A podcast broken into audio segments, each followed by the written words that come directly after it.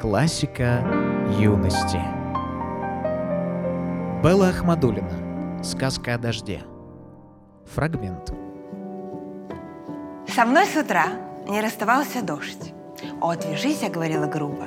Он отступал, но преданно и грустно вновь шел за мной, как маленькая дочь. Дождь, как крыло, прирос к моей спине, его корила я. «Стыдись, негодник, к тебе в слезах взывает огородник, иди к цветам, что ты нашел во мне?» Меж тем вокруг стоял суровый зной. Дождь был со мной, забыв про все на свете. Вокруг меня приплясывали дети, как около машины поливной. Я с хитростью в душе вошла в кафе. Я спряталась за стол, укрытый нишей.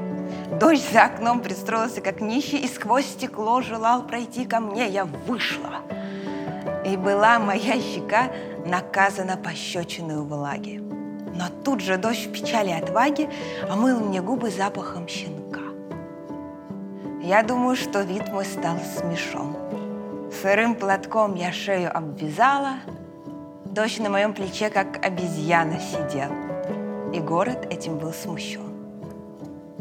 Обрадованный слабостью моей, он детским пальцем щекотал мне ухо, сгущалась засуха, все было сухо, только я промокла до костей.